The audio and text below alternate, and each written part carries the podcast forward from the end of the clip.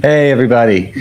Welcome back to Deering Live. Glad to have you all, all here. Um, we're excited this week. We have to welcome back BB Bowness to uh, to the show. Um, you know, she's a fantastic banjo player. She's won the Steve Martin Banjo Award in the past.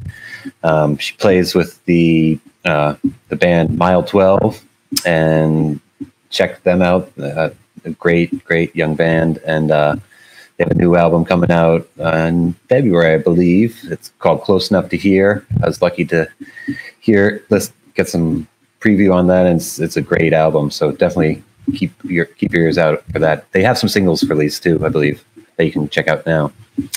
But uh, this week we're going to be covering a, a focused topic on on movable harmonic shapes, which will uh, can really help your playing out on the five string banjo, no matter what kind of right hand style you're doing, as it'll really open up the fingerboard all the way up the neck for you. So uh, let's bring BB into the show.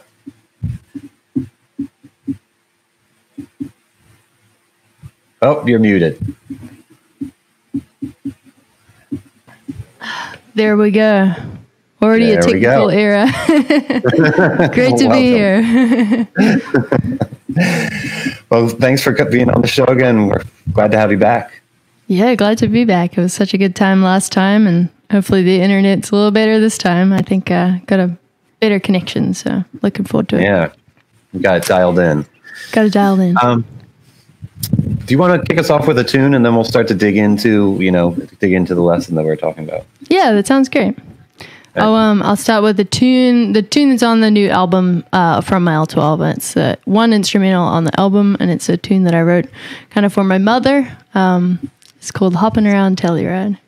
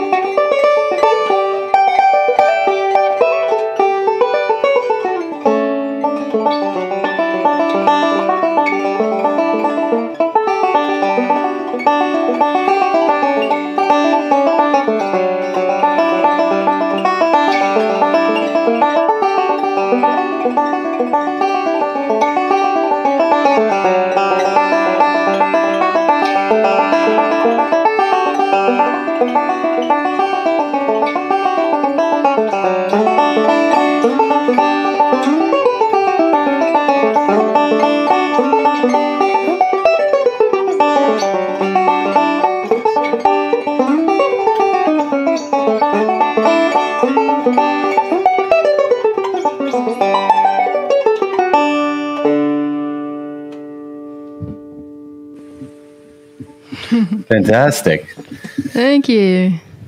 So you wrote that? That's one you wrote, right? You? Yeah, that's that's a banjo tune I wrote. Yeah. So what's your process in writing an instrumental banjo tune before we dig deeper into the lesson? Yeah. Um, I don't have a real good process. I think people that write tunes all the time probably have a much better um, setup than I do. For that tune, I, I remember I was just practicing. Um, that a lot of it comes from you know just playing around with the idea. So I was playing with those um, sixth intervals. Uh, so like we're in the key of D, and I was kind of like playing with that A and the F sharp there, um, which is you know like a nice way to get a D chord. Um, and then I was probably just playing around with that kind of pinching idea there, going down like to the E and back up to the F sharp, and then changing kind of chords like A to G. Um, I don't remember exactly how I how I came up with the rest of it, but I do remember just writing that whole A part kind of in one sitting, and then thinking, "Ooh, I, I like the A part." And then it's always the tricky part is to come up with something to match it, you know, something to go with it. So the B part was a definite um, write it a bunch of times and send it to the band and be like, "How's this?" and and then send them another one and be like, "Actually, I think I like this." And that third section it's got some different chords in there, um, and that was I remember us fooling around with the arrangement trying to decide whether that was really a C part or kind of more like a bridge section or an interlude. And on the record, because there's more people playing and more people taking solos, we only do it one time. But I figure when it was just me, I was like, you know what, I'm going to do that a couple times. So It's nice to have have people you trust that you can send ideas to uh, when when you come up with like a, a loose idea of a tune like that too, right? definitely, yeah. And I, you know, I think I'd written the full tune, but it was like different from what the full tune that ended up on the album. So I think it was mostly just the inspiration of like, hey, we might actually work this up as a band, and I want it to be like the best B part it can be, and you know, the best kind of arrangement it can be before we start picking on it as a band. And then they helped a lot with uh, when we were sitting down to arrange it and figure out how it should go. Um, I hadn't really decided fully on all the chords yet, so we kind of came up with the the harmony. You, you know, I mean, you can't really hear it when it's a solo banjo tune, but Right. on the record, there's you know the band is playing all the chords behind it, and they helped me a lot with coming up with that stuff. So, yeah. And how'd you remember it? Did you record it in a voice like on your phone or something, or did you just keep playing it over and over so you didn't forget it? Well, I did play it a lot that first day, but um, I, I once I decided I liked it, I, I'm sure I recorded it on a voice memo. I think that's a really great way to do it. Oftentimes, too, if I'm coming up with stuff on the banjo, I'll actually video myself doing it because sometimes years go by and you come back to these things and you're like, how is it? I know I can hear what the notes are, but how was I even doing that? So Right. I, I quite like Yeah. having a video record of some of this stuff. You come up with some Yeah. crazy chord shape or something and then be like, where on earth is that on the banjo? Totally. Transcribing yourself is always a pain when you when it's been a long time and you're kind of doing other fingerings these days. Yep, definitely. Yeah, tabbing it out, that's also a great way to keep this stuff Yeah. written down. I'm kind of I'm terrible at that, but I should do it more. Well, digging into the lesson, you know, uh, you know, we talked about you came up with the idea and we kind of and we kind of tweaked it. Um, what kind of was the inspiration f- as a teacher for this being um, the, kind of the, the what you want to focus on uh, as a lesson in, in today? You know, what were you seeing this? You know, a, a common problem with students that you might have or something? Yeah, I would say it's a really great area for inter- intermediate kind of players. I mean, any level player, I think, can brush up on this stuff. But you get to that point where you like know a bunch of tunes. You've got like ten tunes under your belt, and your technique's getting pretty good, and you can play the thing that you've been told to learn note for note. But going along to your first jam session and having to come up with other things that aren't those ten songs you know on in the moment when you've never heard that song before, that can be a real challenge. Um, so this, I think, learning the banjo neck and learning these movable chord positions um, and starting to understand really what are, what's going on underneath all the you know the arrangements you might already know, um, and how can we like break them down and use them in songs. So. Um, I use actually in this tune, I'm using that voicing that I was thinking would be a fun thing to show people sixths. Um, and what that means is just there's six notes from your lowest note to your highest note. So that's in D, but if we do that in the key of G and we want to get, you know, an interval of a six, we could start on, say, the B, the if you know the G shape already that's going to be your middle finger um, on the third string. And we follow the scale up six notes from that B. We get to the G, which is usually played by your pinky. So with that chord shape, um, that's a nice way. Instead of having to do the full chord, we can just grab a little bit less of it at a time, and still have, say, our melody is on our high string. That's often how we best hear the melody is the highest note we're playing. Then we could follow the scale on the two strings together, moving up. Uh, basically, you know, uh, I'm playing a G scale on the bottom string from B to B, and I'm playing a G scale on the top string. So if this is already like out of reach, do please tell me and please jump in and ask me any questions, whoever is, is watching this live YouTube video, because I want it to be as interactive as possible. Um, but so first of all, we need to know a few things to be able to do this. We need to know what the G scale is, um, and we need to know what the names of the strings are, so we can figure out from there what these notes are. So a little bit of music theory really comes in handy. But yeah, we're taking our first G shape chord from B and G, and then we're going to move the B up to a C, which is the next note in the scale, and we're going to move the G up to an A. Then we've got C and A. And you could think of that a couple different ways. Um, you could think of it as like an A minor chord. That might be familiar to you. It also kind of looks like an F chord. Uh, it, you know, since we're only playing two notes, it kind of could be a lot of different things. It could be D7, but really the important thing is is that you know that the B has to move to a C and the G has to move to an A, right? So we get to our second position. From here, we move both of these fingers up two frets each, right? From C goes to D on the low string and the A goes to B on the first string. So so far we have the G shape, and then a wider shape, this two frets apart. Stay with the wider shape, whether you're thinking of it as the minor shape or the D shape. And then we go back to that G shape that we started on for E and C. And that just looks like a C chord, right? Because it is kind of. and then we move those two up again to our, you know, closer shape, the G shape here at the D chord. Now we're going to go back to that wider shape G and E. One more of those, A and F sharp, and then we complete our cycle through the whole scale.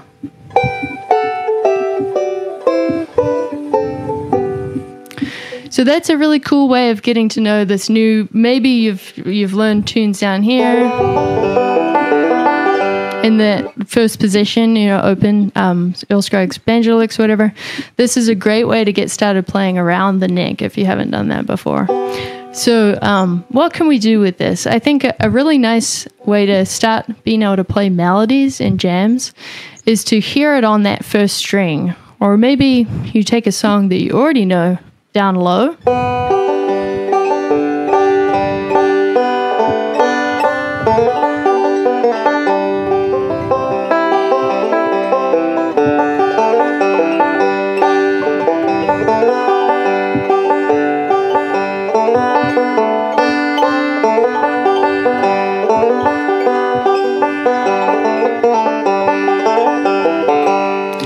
hopefully everybody's kind of recognizing that maybe. Uh, i'll fly away.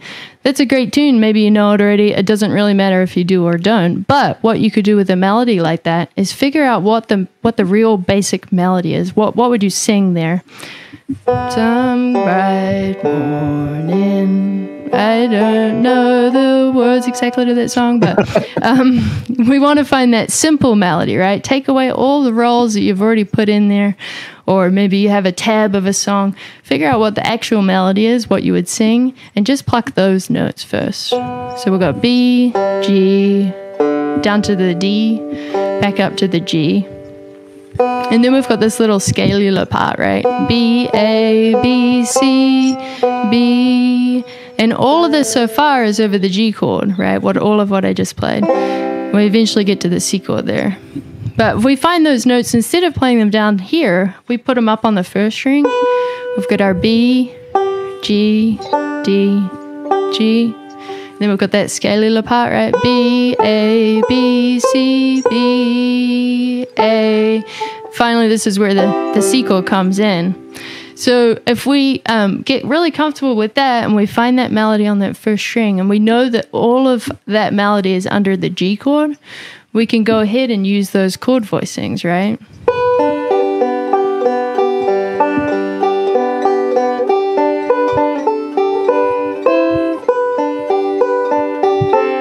So all of that, with the exception of, I guess, that open, open voicing, um, everything was within our scale position that we started with. And it's pretty intuitive once you get used to it. You can kind of, um, I was making up that roll as I went along, and, and hopefully you guys could get used to that too. You could just pinch it or or find a roll. Um, the one I was doing was I think one, three, five, three. And I'm moving a little bit earlier, so I'm going one, three, five, move, one, three, five, move. And then when it moves quicker, I might go to pinches, right? Because I don't really have time to fit in a whole roll when that melody's moving a little bit faster. It's hard to find a roll that fits around that, but it sounds pretty nice with the two notes, right? It sounds much nicer than the one note. So we're really filling out that sound. And then when the chord changes, we have to know two things, right? At all times, we want to know two things. What is the melody and what are the chord changes? So if we know our chord change is C and we know our melody is G, we can grab the bar shape here at the fifth fret.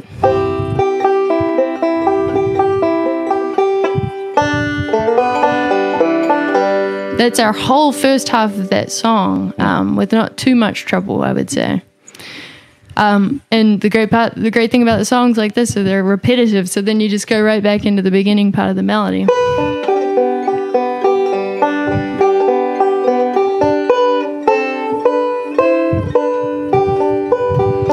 Stays on G for the second half, and then a quick uh, D chord, which this functions. Remember when I was talking about all the possibilities these two notes could be? This actually functions as well as a D7. This would be your D at the seventh fret. If we lower the, the root note down two frets, we get to a D7. So we're only playing these two notes, but it kind of sounds to your ear like a D7, right? And you want to throw in that banjo lick at the end just so it sounds like a banjo solo. so, are there any questions? Really so clear. far? Yeah, you, you, really explain it very, very well. Um, it's it's very clear. I think I think everybody watch most people watching are, are picking up on it, but definitely ask questions. But one thing, one thing that I know. First off, why are you using?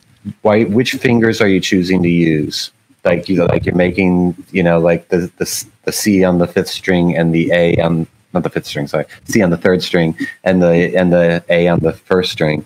Like, why did you choose those fingers? And what's the fingering choices behind that? Yeah, that's a great question. Um, there's a couple different ways you could you could probably use your ring finger as well, right? Pretty comfortably. I always just like to make sure I'm not stretching too. Like you wouldn't want to do this. That's three frets with two fingers. But what I'm thinking of is really the either the F shape or the I mean sorry the D shape. Hopefully people are familiar with or the like A minor chord shape. So both of those use the same two fingers. So I, I feel like it's kind of a nice consistency there. So when I'm on the G shape, I'm using my middle finger, my pinky finger. When I'm on the minor chord shape or the F sh- D shape, whatever you want to think of it as, um, I'm using the index and the pinky. So it's kind of like it's kind of as if you're making the full four note, one of the full four note chord shapes, but just removing the others, the others. Yeah, that's the idea. And it doesn't always work that way. Like, um, a, a good example of when you don't really use the same chords is this. When people do, so we could do the same idea with um, the first and second string and make a chord melody using those two fingers, right? And it'll be sound pretty great as well. We'd probably want to stay on the key of G.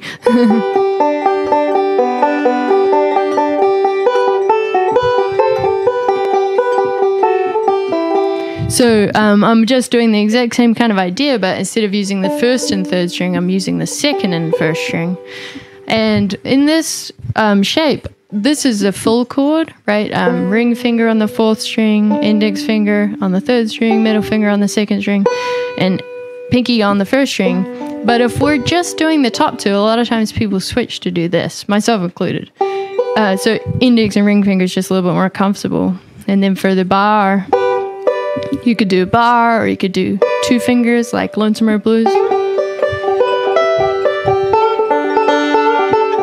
So there's kind of like, even though we're coming from that full chord shape, we don't always use the same fingers as the chord, full chord shape. But in the case of the, the sixth exercise, I do tend to use the same as the full chords. Okay. Yeah.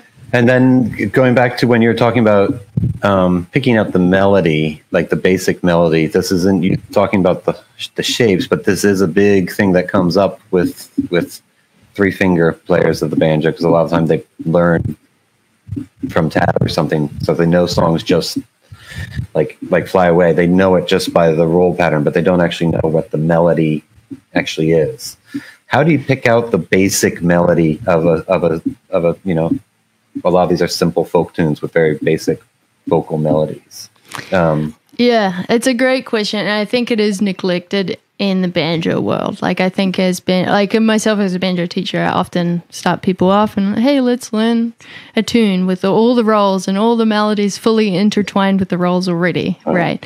Which is great because it sounds exciting. It's a great way to get started, and you're like, wow, I'm playing a tune and it sounds pretty good. But um, we probably shouldn't start with that. We probably should start with just let's pluck out just the melody. You know, if you're a guitar student or a fiddle student or even a mandolin student, all those instruments, they often do start with simple melodies like Old Joe Clark, like.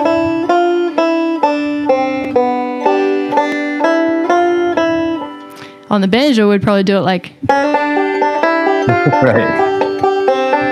I mean, it's so, so, much more like less clear what the melody is with that. I mean, it right. sounds really cool, but that's not probably where we should start with this stuff.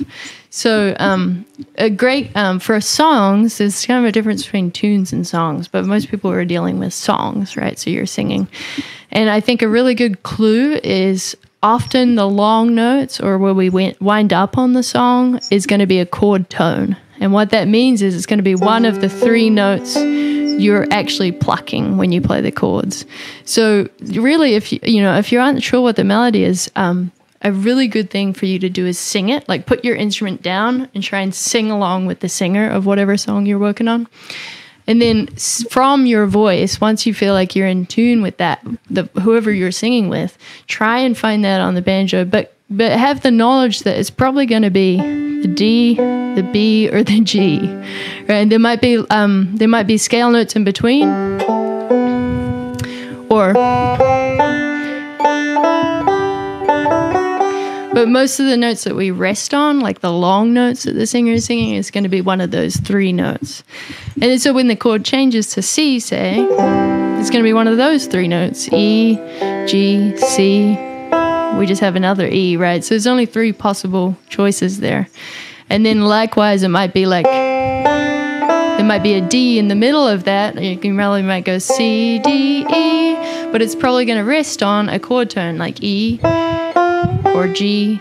Um, so yeah, like tr- try your best to work on your singing. Even if you you're not interested in being a singer, I think it's a great exercise to try and sing songs first, and then once you're singing it, and it sounds right to you what you're singing, then try and find those notes on the banjo. Yeah, that's good. Um, going back into the shapes and like learning like in- interval shapes we're kind of talking about right now. Um, are there ex- when you're or when you're when you're playing along and let's say you're doing the six, are you mm-hmm. visualizing the note of the first string? Are you visualizing the shape that you're making? Like I'm just gonna, you just know the shapes and you just kind of fly up the neck the shapes. Like, is it a lot, or you're putting together all that together? How do you how do you get to a spot where you can just play it like really, you know, in an in an improv situation? Yeah, that's a great question. I mean, I think we we want to know where we're going. Like, it's no fun to be like guessing it. Oh my god, like what are the notes? And then and then you go like this, or you go to the wrong frets. You know, so practicing them and understanding them slowly and at home first is a great way to just get them in your fingers, like these these positions. But um, eventually, you want to be kind of thinking about the both things at the same time, like the the note that's on the top because that's the melody, and the chord that's below it. Because if the chord changes, you might not want that low note to be a B, right? Because that's on a G chord. You want the low note to be a C because it's now a C chord.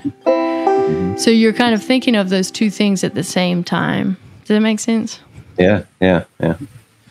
And can you do this on all of the strings? Do you sometimes do it on the fourth and the second string, or the fourth Yeah. and the third string? As in the tune that I wrote, right? Yeah. So that's the same. It's the same two notes. So if I was to do my tune on the third and first string, I've never done that, but yeah, it's the same same sound, right? Same exact notes. I think the reason I, I decided to do it on the fourth and second was so I could have the open first string to roll over, which is a D, which is going to sound good in the key of D. But in the key of G, it's nice having the fifth string. Um, you can have that either way, right? So we were doing the same the same scale all the way up the neck, but instead of starting on the third and first string, we could start on the fourth and second string. Um,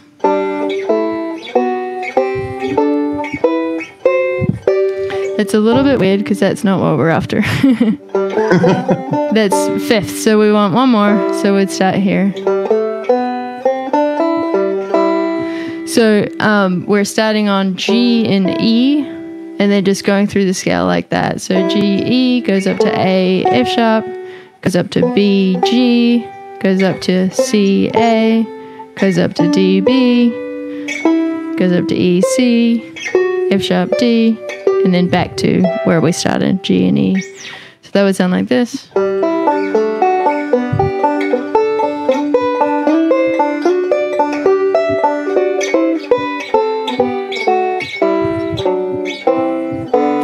Wants to end not on this note because this kind of sounds like a C chord. Uh, so you might want to start it on the open strings like D and B. Um, so our first two notes on the first voicing were B and G, which would be starting here. B and G, C and A, D and G, and it's the same kind of idea. There's going to be two different shapes that you're you're um, alternating between. So in this case, on the fourth string, this is like a C chord, right? If everyone knows a C chord, if we just scoot that C chord up and we take off our ring finger, we've got the same um, shape. So we've got Yeah. our C chord shape, then we've got our bar shape, right, like that. Bar shape again, C chord shape again, C chord shape again, bar shape, one more bar shape, and the C chord shape. And it's the same kind of pattern of like on the other one, we're doing G shape, minor shape, minor shape, G shape, G shape, minor shape, minor shape, G shape. So it's the same pattern. We, you know, it's just alternating between those two different um, chord patterns, chord shapes. Um, and this, the fourth and the second one's really nice because you've got a, just a different, you've got two notes to pick from really as a drone string. Um, I like to do. Uh,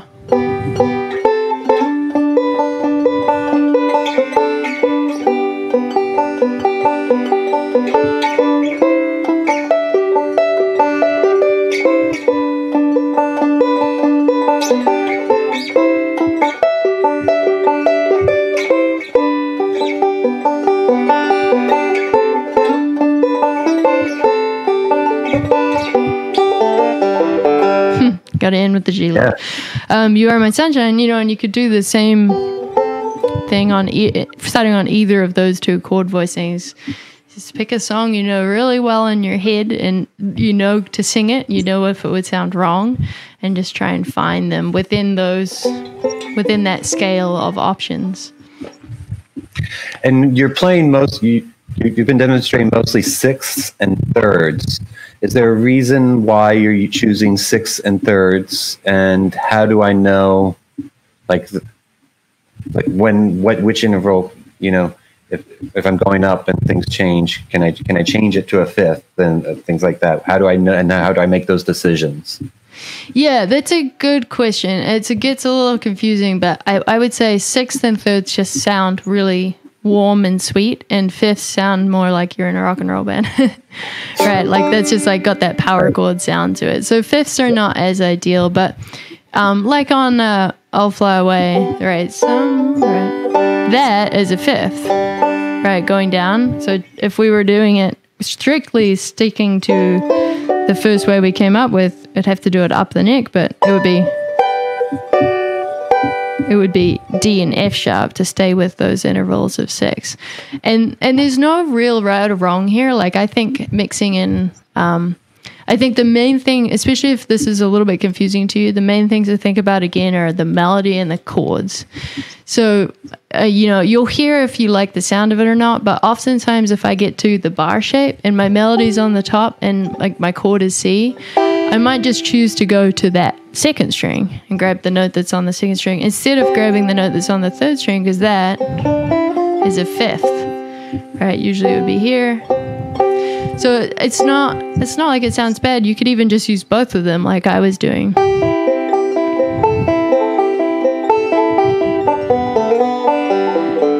But you see the the main thing is like I'm aware that the chord has changed. So I am going to change the interval sometimes. Chord mm-hmm. and melody are the two most important things. And then just try out all the options that you can see under that chord shape. Like do I like the sound of the second string with the first string or the third string with the first string? Or maybe if you're on the fourth and second string, you could do fourth and third string together, right? Instead of fourth and second string. So there's uh, tons of possibilities. And I think your ear will kind of guide you to what you like the sound of most. Yeah, that's good advice to uh, to use your ear. I mean, the sixths and thirds, yeah, are generally most pleasing. In classical classical voice leading, like doing parallel fifths or parallel fourths, is a no no um, because if you if try can you just show us do do like intervals of force and move up and down the neck if you can? Can yeah, you do that just so we can hear when you just go up the neck doing fourths yeah so it sound like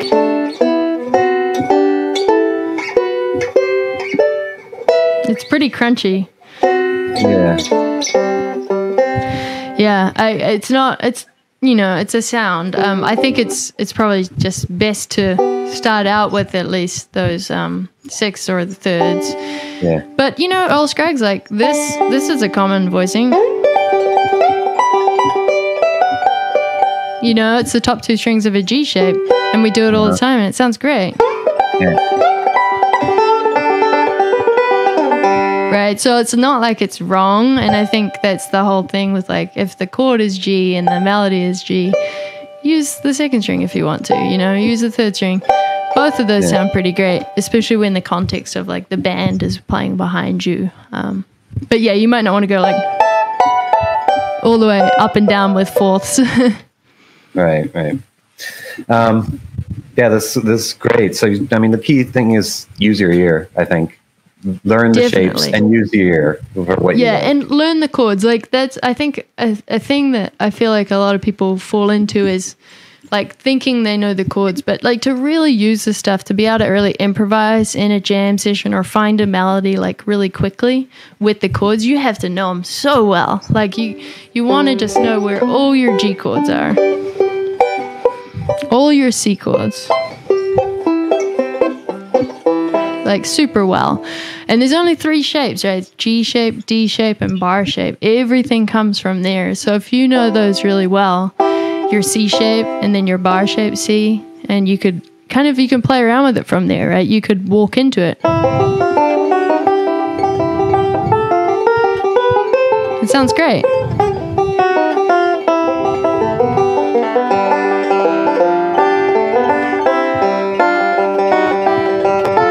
It's a, like it's a great thing to be able to kind of join the two shapes together. So if this is your C chord and this is your next C chord and this is your final C chord, like what what could we do in between those to kind of make it musical, right? It's your E, your G, and your C. Those are kind of the melodies we're working with. Um, we could use six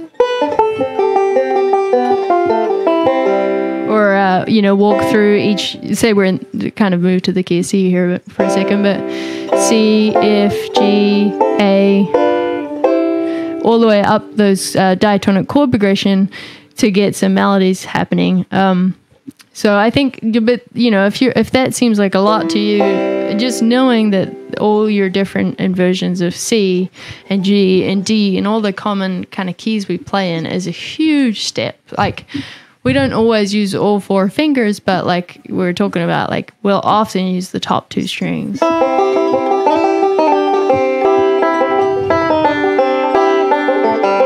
So that's a really big help, just being really confident as to where all your chords are. Yeah. Um, do you want to play something? We're kind of in the middle, in the halfway point here. Do you sure. Want, yeah. Um, yeah. Another tune. No questions so far. It's a quiet bunch today. Yeah, we're starting to get some, so we can get get to them. Uh, awesome. Give some tune. questions, people. We're stuck here. um, yeah. So. Um, if people don't already know him, Adam Larrabee is a great music uh, banjo player and musician, guitar player, and he has written in the last few years um, some preludes for banjo. I played one on the last Deering Live, yeah. and I don't often play solo, so there's like these uh, tunes are really great for me to kind of learn. But um, yeah, definitely anyone who's interested in in banjo should check out his book um, 24 there's two books out now and there's recordings of them by John Bullard, and they're just amazing kind of pieces of music. So I'll try the B flat major for you.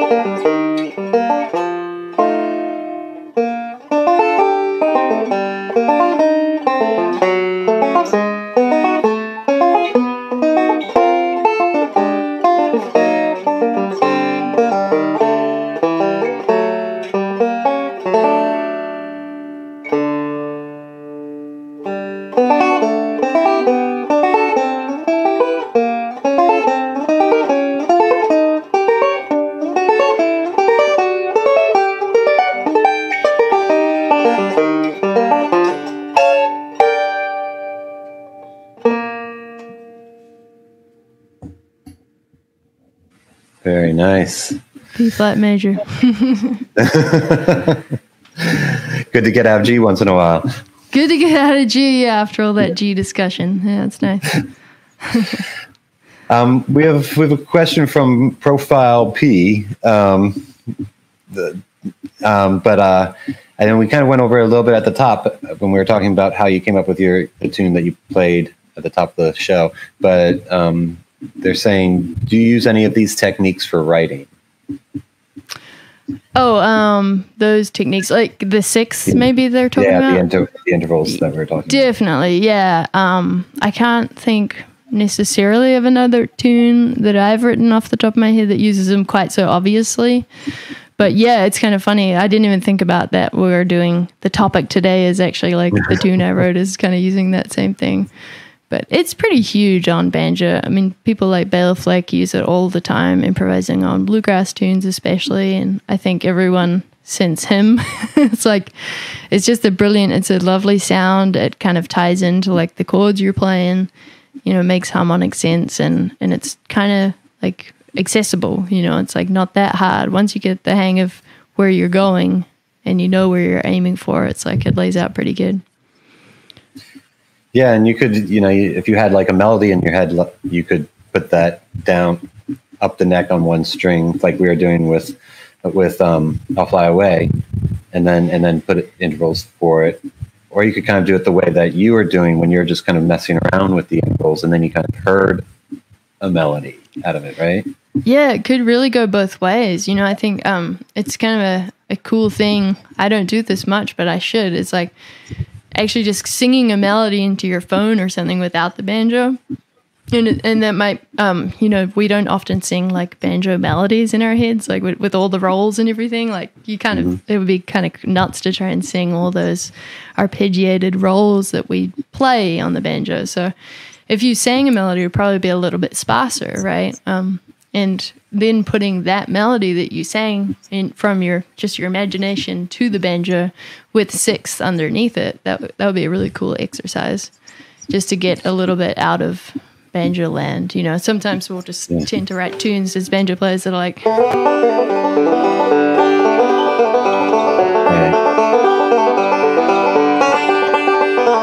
and there's you know there's nothing wrong with that. It's like certainly sounds like a tune and it sounds like banjo music and um, but yeah, if you're wanting to get away from kind of banjo vocabulary, I think it's a good thing to actually get away from the instrument as well, whether you get on a piano or just like sing in your head. Um, so that could be like that's the reverse of what I did when I was writing this tune. Is I had the banjo in my hands and I was kind of using the banjo to see what what I like the sound of, you know and finding kind of chord progressions on the instrument to help inspire me to like keep going with that idea. So yeah, I think both ways are kind of a cool place to start writing from. Yeah. I was just listening to an interview with Neil Young about his new record and uh, he takes walks in the woods and he was just was whistling and he just whistled these random melodies into his phone and he had like a hundred different little short melodies that he then put into his computer. Just without any just played them from his phone into his computer. No wires or anything. And uh and then figured them out and and and then you know they turned into tunes put them all together. So yeah, you know these that's amazing. ideas can come all the time. So definitely and and it breaks you out of your norm by by uh you know hearing something and then putting it without your instrument Definitely. And and that's what some of my favorite writers I know do. Like Bela does that for sure. I think that's maybe how he wrote that tune, I think, or maybe uh-huh. not. Maybe I'm just making that up. But he, you know, definitely, it's a it's a good, it's a great tool, you know, just to get us away from our instrument. Even just playing an instrument you're not good at. Like I find if I pick up a guitar or something where I don't really know, I don't know licks on the guitar, I don't know chord shapes as well. You know, it can just get you out of your your ruts, your typical phrases yeah. that you play. Yeah, we start to play. We start to let our fingers do the do the playing and not our ears, and it be, so we kind of end up in those ruts. Yeah, definitely. Uh, we have a couple questions here um, about backup. One from Nicholas. Den, is it Denola or Denea? Um, can you give an example of using six for backup? Um. Yeah. Well, oftentimes when I'm doing backup, it depends on the situation. Like, um, if I'm playing in a full jam session where there's like all the instruments, I'm often just going to roll on open strings, like to get that that kind of banjoy sound and fill that role that nobody else is doing. But if I was playing with just like maybe guitar or just one other instrument, I, I might do six. Um, I think I feel like I mostly think of six or use six as a lead um, technique. You know what I mean? So like it's just because it's so prominent on the first string. Um, I'd be careful to use it as backup, but you use parts of it, right? If you're doing boom chuck backup on the banjo or up the neck backup, you're going to be using those same voicings, but I, I wouldn't necessarily like specifically do six as backup. I more often tend to stay down the neck doing that like three one five kind of roll.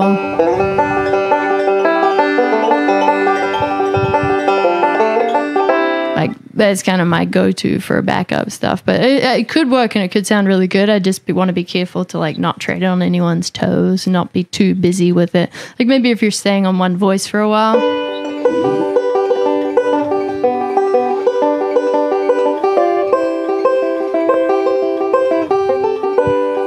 that could that could work as backup i might i don't think i've ever done that but i think it would stay out of people's way enough uh, as long as you're not too busy with it you know yeah, it's a great question. And possibly playing on that first string, maybe if you moved it to like the fourth and second string, because playing on the first string brings out that that high that highest note a little more, you know, high, that more melodically, so it kind of can interfere with whoever's playing the lead role at that time. But maybe bringing it down in pitch a little bit. Yeah, yeah, bringing it down to the fourth. Yeah, now that you say that, I follow, I probably do do that, and more in uh, probably less in the context of a of a jam session, and more like on stage. If the more like almost on fills, like behind a verse or something. Uh-huh. Yeah.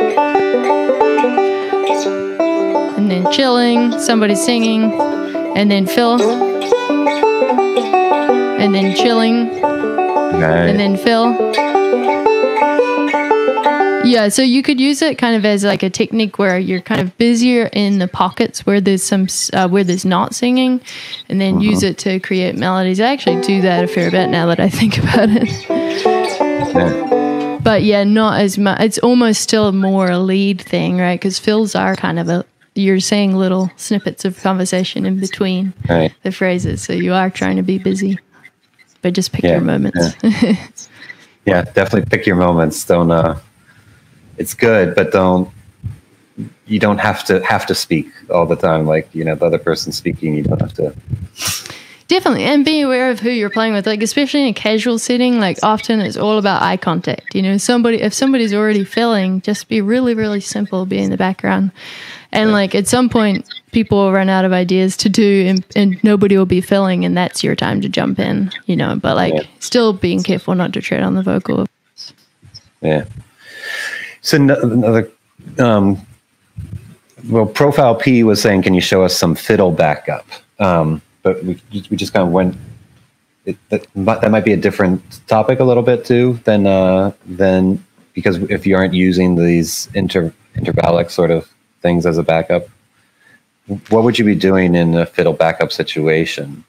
Similar to songs, actually, for fiddle tune backup. Like, I mean, the chords might be a little um, more moving, you know, like something like Cherokee Shuffle or or um, Temperance Reel. I was thinking of maybe.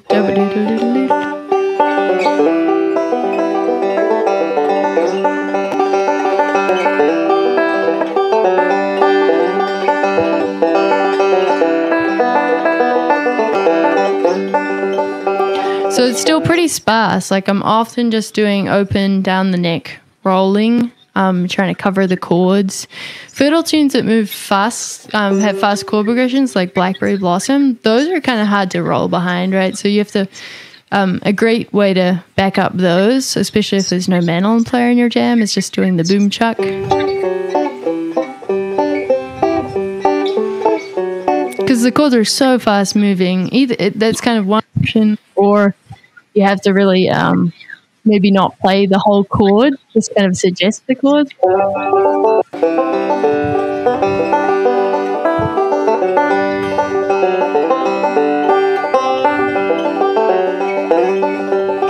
So that's like my D chord. I'm like not really doing a D chord. I'm just going down to an F sharp on the way to the C, or maybe I do just F sharp and A. But I'm certainly not able to get like if I did like the full chord and was trying to roll on it, it would be very busy.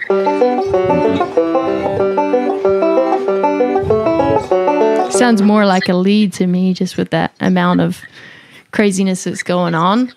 So, mm-hmm. um, yeah, you can always do. I think a really tasteful thing to do is the boom chuck backup, especially on on fiddle tunes that have faster moving chords. But otherwise, it's the same as songs. You're just kind of rolling, mostly rolling down the neck for okay. backup. Um, Chris Stanton says, "Can you please very slowly go over the six moves up the neck again?" Yeah, gladly. Yeah.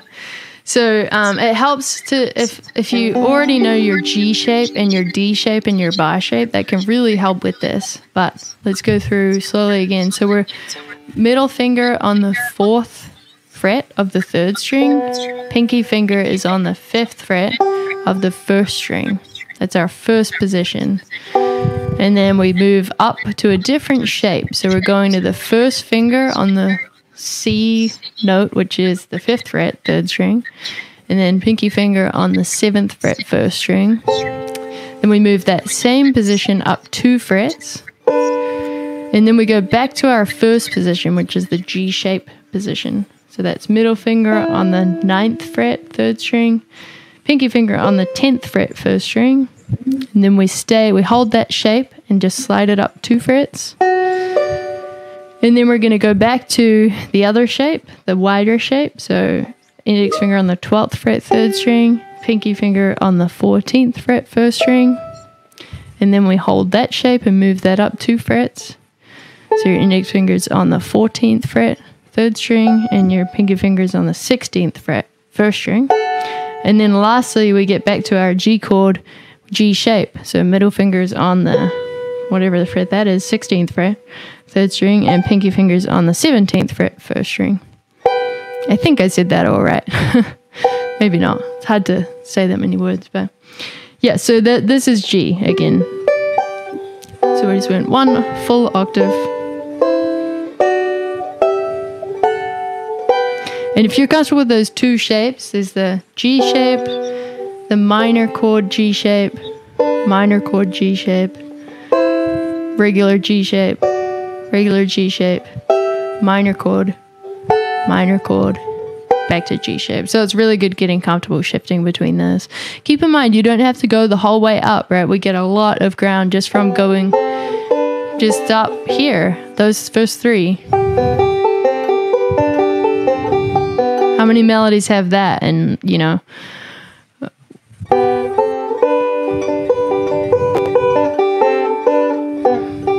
And that's a well, some of these songs start sounding the same after a while. I was starting to think of Will the Circle Be Unbroken?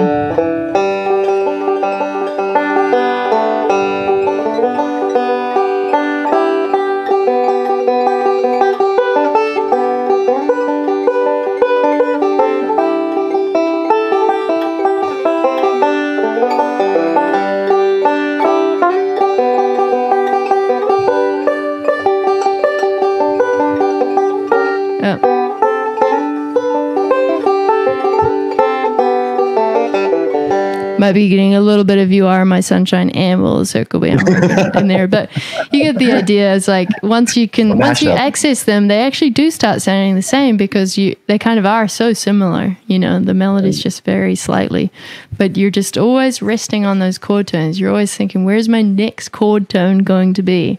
Um, so yeah, hopefully that was slow enough for you, Chris, and and everyone else that's tuning in. Any other yeah. questions? Send send them up. Oh, good. I'm glad.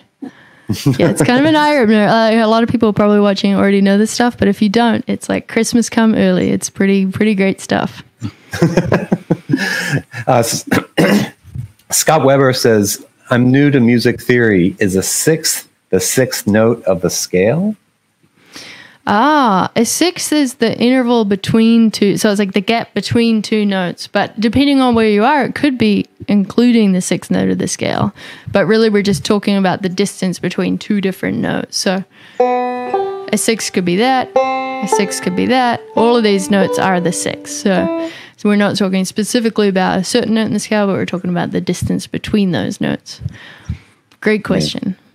Yeah, that's good. It's it's it's tricky on stringed instruments to kind of visualize, but uh, if you think of a piano keyboard, you can kind of very very easily see. Oh, these two fingers are this far apart, and they just kind of move. Yeah, yeah, it's much easier on other instruments. So I mean, luckily we can play two notes at once. You know, like can saxophone players play two notes easily at once? I don't. You know what some, I mean? Some do, but you're pretty out there, pretty avant-garde people do. it's probably way harder than on the banjo. You know, I often think about that. It's like, or even fiddle, like fiddle, playing two notes on the fiddle and getting them in tune is pretty hard. Double stops. Yeah, so, like, yeah. even though certain things about the banjo are hard, we kind of have it easy in some ways. Um, well, I want to get into the the mile twelve new record too before we we um, before we run out of time.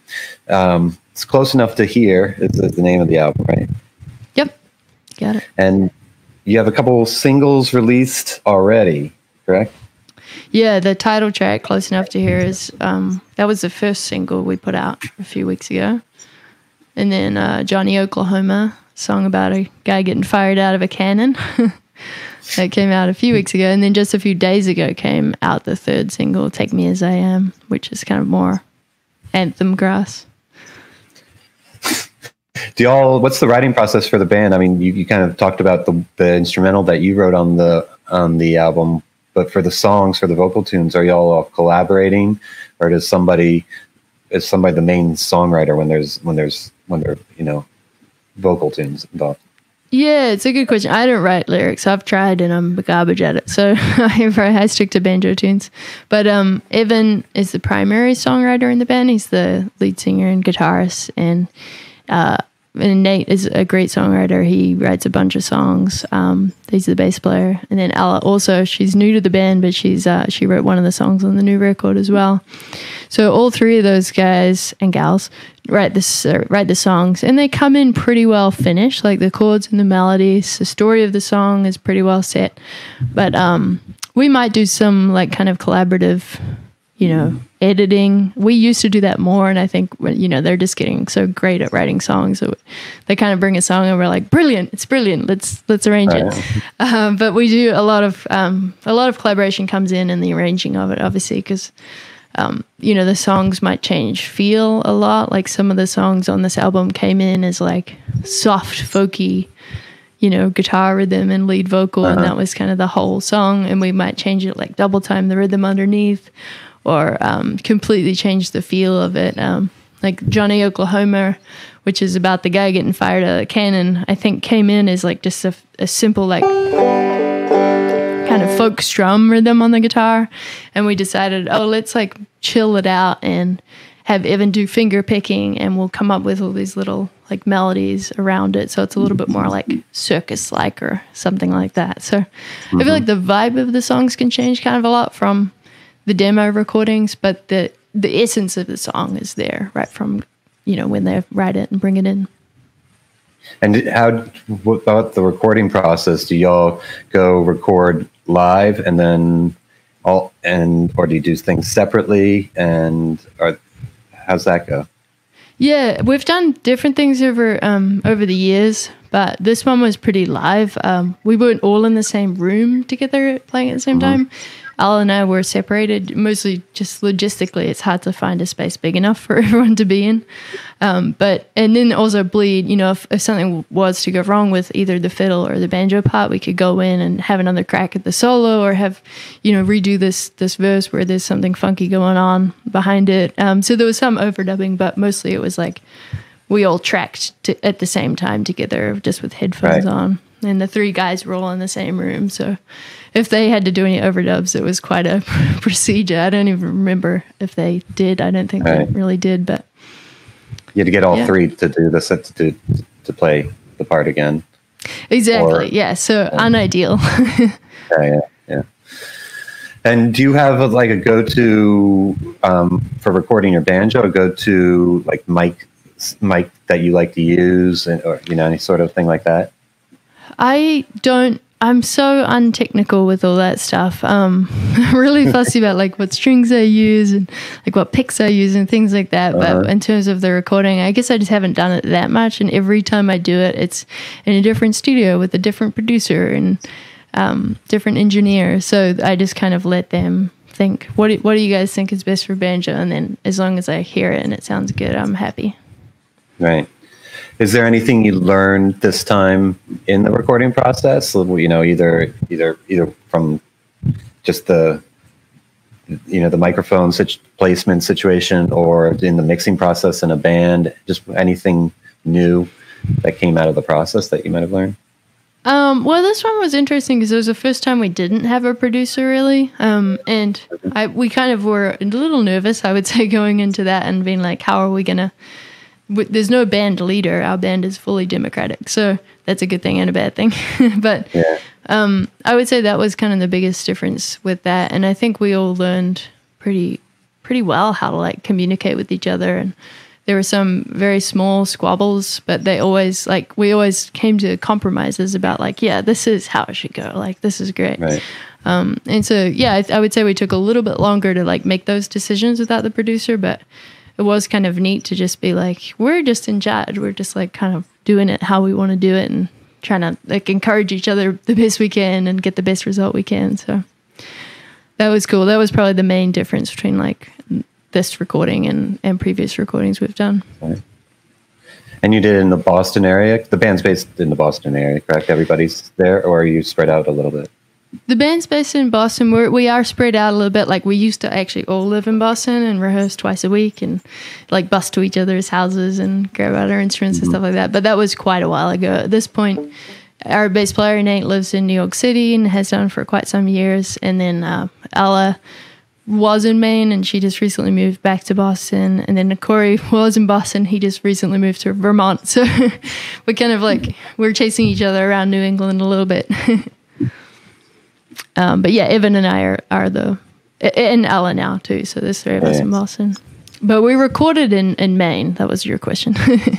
yeah. So we recorded the Great North Studios, which is um, Sam Kassirer. He's um, pretty. He plays with um, Josh Ritter. He plays piano or mm-hmm. and other stuff too. I think, and he's an amazing engineer and recording, you know, artist himself. And he's produced like a lot of people in in the, our kind of world, like Lula Wiles and Lonely Heartstring Band. I think Joy Kills Sorrow did a record with them back in the day. So yeah, lots of folk music has folk and bluegrass has come out of that studio. Yeah, it sounds fantastic. Um, so everybody when will it be released? Is there a hard date? yeah, February 3rd. Okay. You so, go. and you can so, order pre-release copies now. I think we're in the mix of like sending, you know, mailing out copies to people. So you can go to our website, mile12band.com, and there's like links to everything you could possibly want and more. and it'll be on all the streaming platforms and everything. Yeah, I, I was the person that was charged with uploading it too, although so I hope it will be. it's supposed to be. the singles all came out as they were meant to, so I'm assuming the album will too.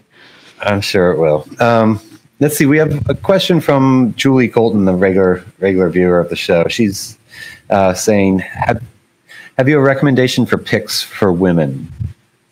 Oh yeah, um, it's a good question. I I don't um, know if they make like women's and men's, like if there's a difference for picks. But for me, I do have pretty little fingers and a tiny little thumb, so I do, um, you know, have probably have standard sized hands for women. And I I really love the Yates picks, Yates eights, Yates eight, I think they are. They're modeled after the oval eights, which mm-hmm. are the old um, national ones. But the old national ones are really hard to find. They they cost like hundreds of dollars and you can't always get a supplier so it's kind of like almost like a black market at this point. But the yates eights are like uh, maybe $50 a pair so they, they are a little bit pricier. Um, but they have really great tone and, and I, I find them like i don't have to fold them over too much or anything. They fit really nicely.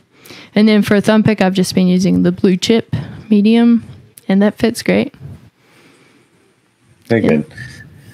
Um, well, I think that's all of our questions. We have one more, actually. We have one more from Profile P. How would you tackle chords like a D flat over G? Use the full chord or just a couple of notes out of the chord? D flat over G. Yeah. that'd be odd chord. Um, that'd be deeper, cool. Deeper harmony here. Yeah. So you could do, you could, um, yeah, you could do the full chord, like just like put your finger over a D flat and have a G in the bass. Um, you could think of that as a D flat sharp 11, I guess. Or it could be almost like a, a G G sharp 11 flat 9. Is that right? I think so. Yeah, these, these uh, Yeah, it's Yeah, like a G seven 11, flat nine sharp eleven. Anyway, there's um, I think the main thing to think about is like grab the the third of the chord because that tells you if it's a major or a minor. So for a D flat, what's the third of a D flat chord? Be an F note, and then um, the seventh can be important. Uh, in bluegrass, we don't often use the seventh that much, but that can tell you if it's a major seven chord or a dominant seventh chord. Right, so if you're going like that, F and B, that would be the flat seven if it's a D D seven, D dominant seventh, or a, a D major seventh, the third and the seventh. Um, and you could have those in. You could reverse those, right? So you could have your third on the third string, and then your like seventh on the fourth string. And if you want the root in there, you could have that. And I'm kind of just ignoring that over G point at the moment, just to explain. So for a G chord, say, get back to the key of G, the two most important notes of that G chord, if you only want to grab one or two, are going to be the third, because it tells you if it's a major or minor, and then the seventh, because it tells you if, if it's a dominant or a major. So that's the dominant seventh, that's the major seventh. So, and this is getting a little bit more advanced, right? Like often in bluegrass, we just do triads. We just do one, three, five. And so, really, we have enough fingers to grab all three of those. So, it's a good idea if you're, you know, not trying to do jazz or, or other styles of music, just to grab the full G shapes, the full D shape, and the full bar shape. yeah. But yeah, great question. You don't have to play the whole chord for it to be a chord. That's that's that's the key part there. Uh, well, um, BB, uh, thanks so much for having for, for coming on, and uh, and you know we'll look. I'll look out for the new record coming out, and you have some. y'all also have a tour set up for the record as well, right? Yeah, we're touring a bunch in March. So we're we're like starting in Boston. We're doing a big show at the Sinclair um, with a few friends of ours, like um, Ali Buckland from Lula Wiles and the Clements brothers, who were two of the five uh, Lonely Heartstring band. So that we're all doing like a big show CD release party in Boston here, and I think that's March March third, March second, something like that. And then we just like tour most of March. We're going down to Florida. We're coming back up through Nashville, I think, Asheville, North Carolina, all the way up to like DC, um, New York City. So yeah, look out for us if you're on on the East Coast anywhere. We we probably come into your town. Awesome, definitely. Um, well, would you like to play us out with a tune? Yeah, I would love that. That'd be great. Um, how'd we do on time? Oh yeah, we did pretty good. Right about So, there. Don't want to shortchange the people, you know. yeah, so I'll um I'll take his out with. Uh, thank you so much for having me. By the way, it's a really a fun time, and thanks for everyone to tuning in. Um, I'll play a favorite tune of mine that uh, is designed to be played on the fiddle, so it's a little bit of a challenge on the banjo, but it, it lays out really fun as well. So it's called Fiddler's Dream. Thank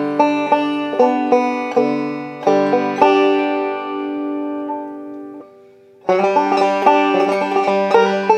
you.